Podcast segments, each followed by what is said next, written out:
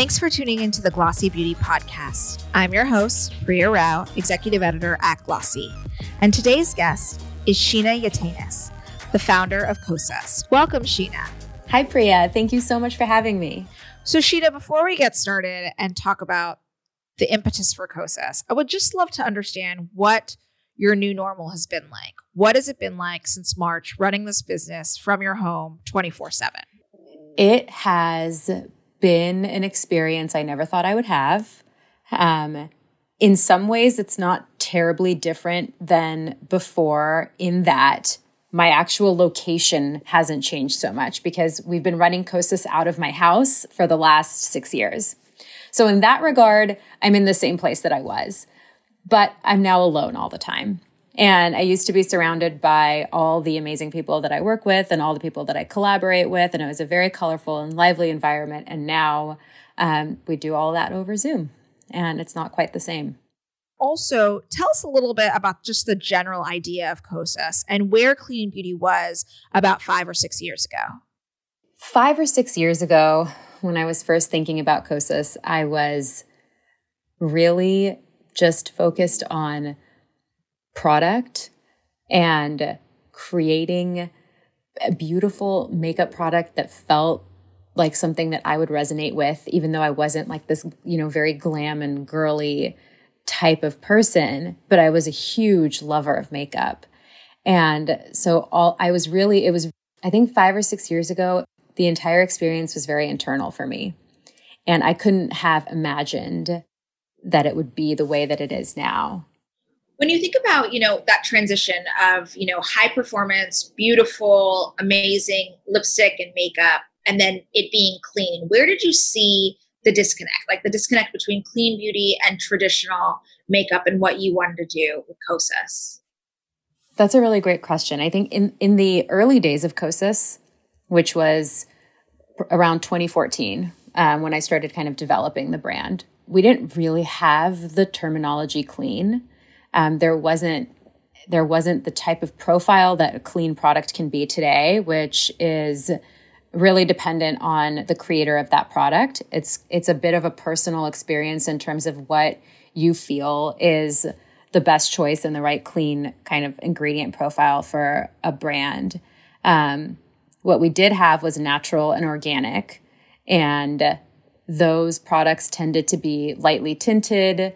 Um, they were really focused on the fact that they were natural and organic and not so much on being a beauty brand per se that was really like cultural shifting or trend setting or um, creating kind of an environment and universe in which that brand existed.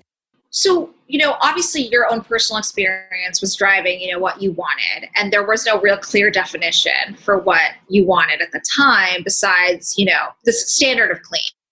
How do you think that changed over the last five or six years? What's really changed is that the consumer now has the the clean vocabulary. Um, the retailers have the clean vocabulary. There's an opportunity for merchandising in a clean um, assortment that allows you to kind of easily be able to differentiate between a clean brand or a conventional brand. I think it's still extremely early. Um, I think there is there are still a lot of designations to be made. Um, it feels to me like a pendulum swing that went all the way from conventional to the vilification of conventional to clean. And uh, you know that we must all shift to clean and it's for the sake of our health. And the other version is you know doing all these things to us. And where i hope we actually land is that we give people a choice just like we do with food, just like we do with beverages, just like we do with anything that's that is available to us that we consume that we put in on and around our bodies where we can decide that we want to pick the cleaner version or we can decide that we want to pick a different version and that we we have choices and it's not because one is worse or one is vilified or one is better but because we are giving people an option. Why do you think clean color for specifically which you know you started in and you know you were known for your lipsticks and and still are took so much longer than say skincare or other clean categories. I think it could be for a couple of reasons. One is some people will say it's harder to formulate clean color than it is clean skincare because the efficacy is so visible, meaning it has to have color payoff, it has to function, it has to have coverage, it has to do all these things that you want your makeup to do. Um, and two, because could be because there's less of an interest in clean color. Um, maybe we see color as a vice anyway, and it doesn't really need to be clean. Um, I don't feel that way, obviously, and I think that has shifted, and we're now we're now definitely seeing the proliferation of more and more clean color brands, which I think is really great for the industry. You started with lipstick, Sheena, and I know that you once said to me that lipsticks were like the minimal viable product you had to have to be a beauty brand, but you've expanded pretty rapidly. Will you talk a little bit about how you approached product development, how you thought about building this brand from, you know, just an idea a few years ago? I'm glad you think it happened rapidly. It feels like it's been going on forever. um, we do we spend a lot of time in development of every single product that we launch. Um, I think what's really fun about color products like lipstick and eyeshadow is that they are shades, they're tones, they're things that you love, they're colors that you can fall in love with that feel emotionally evocative. They have a very different onus than a complexion product, for example, which is, you know, really needs to match a lot of skin tones across a wide range and requires a lot of testing, um, is less open to interpretation. It shouldn't be open to interpretation. It needs to look like human skin. So um, I think depending on really what we're working on, we have a very full timeline of development that starts with a problem and we find our way into that problem through like i think product development for me it starts with a personal issue that i have had for many years which is what ever led me to starting a brand in the first place. So it, whether it be a complexion product that is sheer but still provides coverage i think that was something that i was always looking for things that feel incredibly lightweight the sensorial experience of putting on makeup um, for someone like me who's very sensitive, that can be a really jarring experience, whether it feels heavy on my skin or how it smells or how it tastes. And these are all kind of the ways that we find our way into a product at Kosas. What do you think the journey has been like for the customer? You know, maybe not having so many options and now kind of being inundated with so many options. When you go to a place like Sephora and there's not just your brand, there's other brands, you know, the optionality is there, but you know, it's very it's a sliding scale, right? You still have those brands that are very organic and very like no makeup makeup look, and then there's your brand which is much more performance and feel and look. Yeah. I think I I think about it in terms of what does a brand embody and what is a brand trying to say with who the brand is. And for us, you know, the clean formula is part of that, but the Kosas girl is the girl who's always loved makeup and never felt very girly, for the girl who loves makeup but doesn't feel like looking made up. And in that way, it might look like no makeup makeup, or it might look like it's something totally different. It might be that it looks like makeup, it looks like color, but it's not so artistry driven. It doesn't require a ton of skill. It can be washes of color. Things can have kind of a built in imperfection, which is very inherent to what the brand is for it to look intentionally undone a little bit. And I think it's those key elements of a brand that help it not feel like such a sea or feel inundated, but help you really feel like what do you connect to as a consumer? You can walk through some somewhere as amazing as Sephora and say, let me find the place that I'm drawn to. And you have those choices in front of you. You recently moved further into personal care with your deodorant. Um, and I'm just wondering, you know, for the lay customer who had never heard of Kosas before, you know, what did you see that dotted line being? What was the story from lipstick to deodorant and bridging those two worlds together? I have wanted to make deodorant ever since I wanted to make lipstick because I, it comes from the same root. I had an issue with lipstick. It felt too heavy on my lips. The taste was too perceptible. It was too distracting for me to wear a lip color and not be able to kind of get on my day. I had the same issue with deodorant. I suffer from very strong BO. And being a person who wants to solve problems through product, like I was, of course, going to tackle deodorant. Um, a huge pillar of the Kosas brand is that we know that life is moving, that life is active, that life is evolving. And Kosas Sport is the area that lets us really flex on the product side toward that like important emotional pillar of what the brand is. So it really helps us create products that support that active lifestyle, um, create products that are inspired by all the philosophies that come with an active lifestyle, things like drive and commitment, and things that feel like we can draw from in more ways than than just the athleticism, but that can actually trickle into our daily lives and then help us um, really like commit to being the people that we want to be. And I find I personally draw a lot of inspiration from that level of love and that level of obsession. And I think that um, Kosas Sport really allows us to play in that.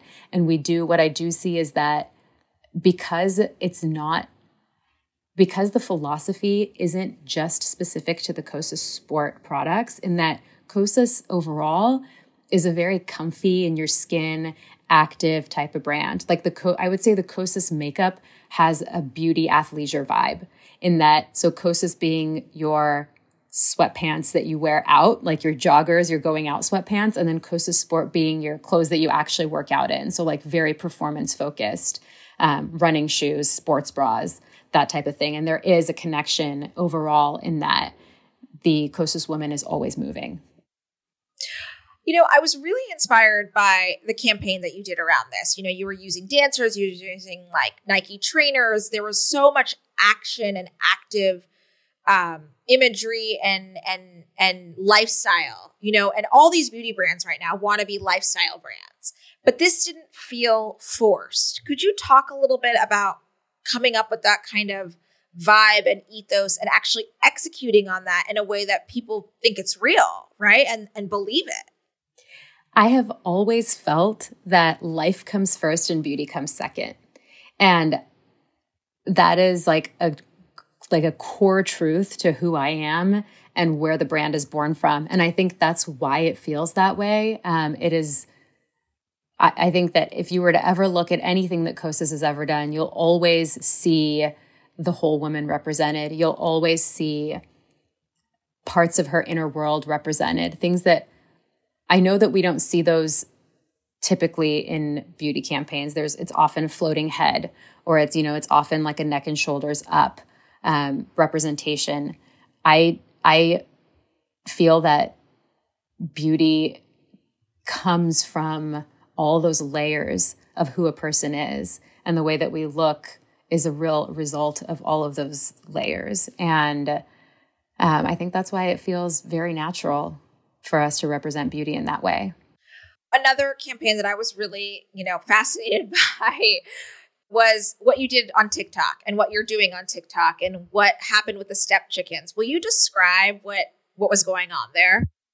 I don't know that I can. I actually don't understand.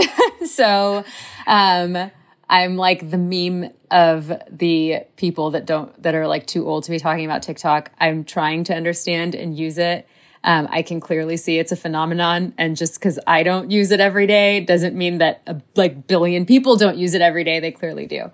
When you think about e-commerce in general, Sheena, you know, obviously there's been such a switch between, you know, shopping in stores, being in stores, touching and feeling product, and now communicating all of that online. So, what did you guys really pivot towards or lean into in this entire um, situation and what COVID has brought us?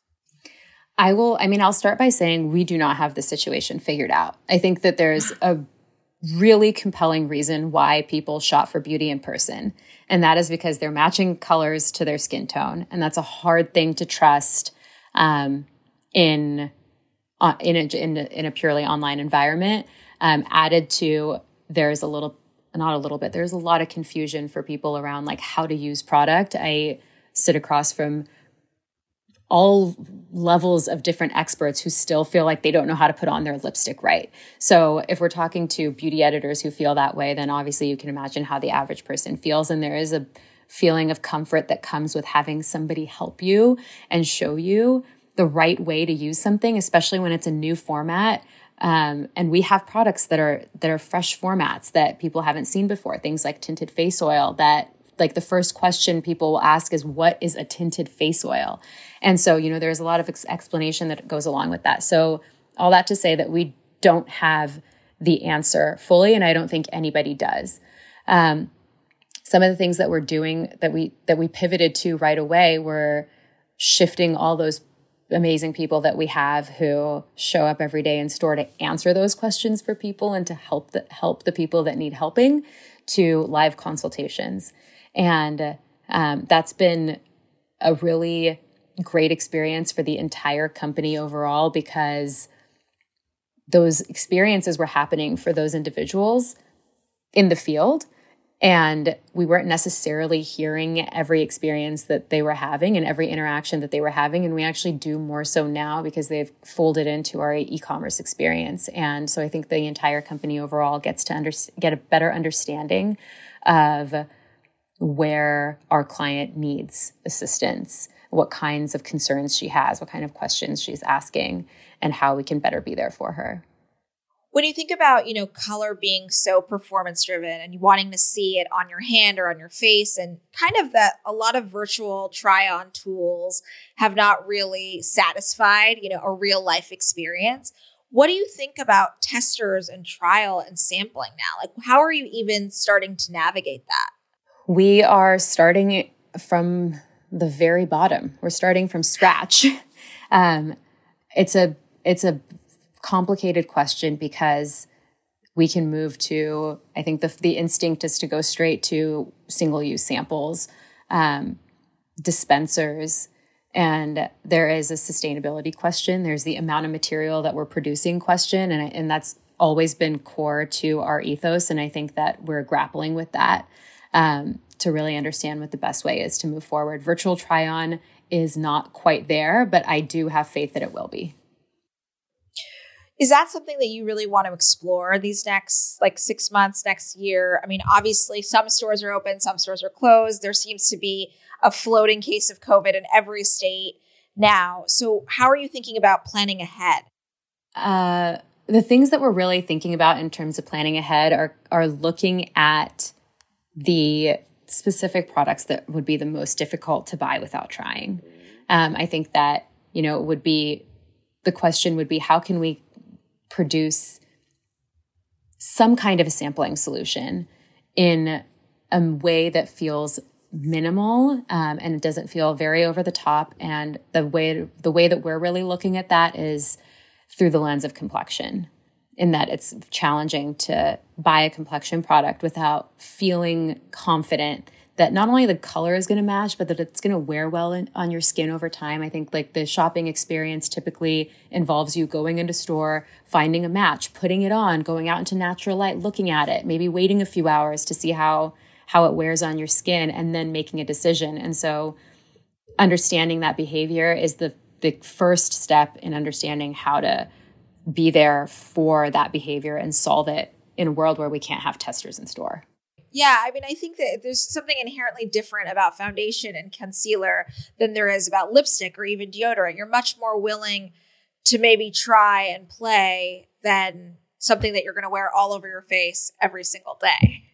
Totally. It's your whole uh, skin. when you think about how else you are kind of balancing, you know, what you want this brand to be this year, what you want this brand to be next year. I mean, I think industry sources have said that you guys hit 50 or 60 million dollars or are going to hit 50 or 60 million dollars in sales this year. I'm wondering like this seems to be a huge opportunity. Like where do you see yourself thriving amidst the uncertainty? I think that every value that kosas has embodied from from the perspective of a brand who we are and what we do down to the types of products that we create and the look that we advocate for um, has actually all been accelerated since the onset of COVID. Um, I have long believed that the look of beauty was changing. I have long felt alienated from the beauty conversation when when you're talking about a makeup routine that requires 15 products or an hour and a half. Um, and I'm a makeup lover. So I know that I'm not alone. And and in the era that we're in now, that shift towards quicker, towards better, towards um, performance without so many layers and towards a dignified appearance and still wanting to feel, you know, a sense of self and grooming. All of that has, I feel like, happened more quickly. And we couldn't be in a more timely position in terms of what we've been pushing for as a brand this entire time. So I, you know, I have felt like I wanted to lead that change and the environment has actually only helped that for us. What is the customer response been? I mean, imagine you're talking to them all the time now, of course, like over virtual consultations and via DMs. But, you know, where else do you see kind of customer behavior changing, right? Like besides looking at each other on Zoom all day, where else do you think her beauty routine is going to see a shift? I think more than ever before, I've seen um, something that we've been talking about for a while the concept of a five minute face and the other idea of dual purpose products. So, the, the concept of makeup being skincare and what that really, I mean, of course, what that really means to a brand, right? Because I think that it sounds great. Um, and it depends on how you formulate whether that's true or not. Like skincare to me is something that creates a change in your skin over time. So if a makeup product is is not doing that, then I, I don't think you can effectively call it makeup that meets skincare.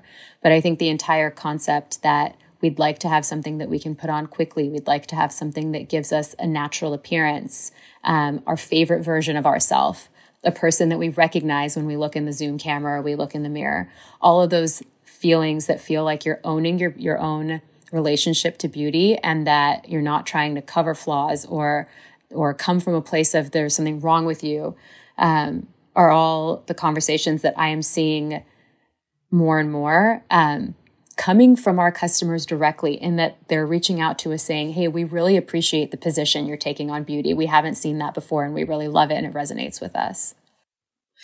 Do you, as a leader, do you feel this like even more intensified, always on mode for yourself, just because you do have access to all of this information and to your team at all times now. I am always on for my team, always 24 7. I am not always on for the rest of the world. Like, I'm not a person who um, feels like an always on, outwardly focused influencer, but I am always on for my team because those people are like my family.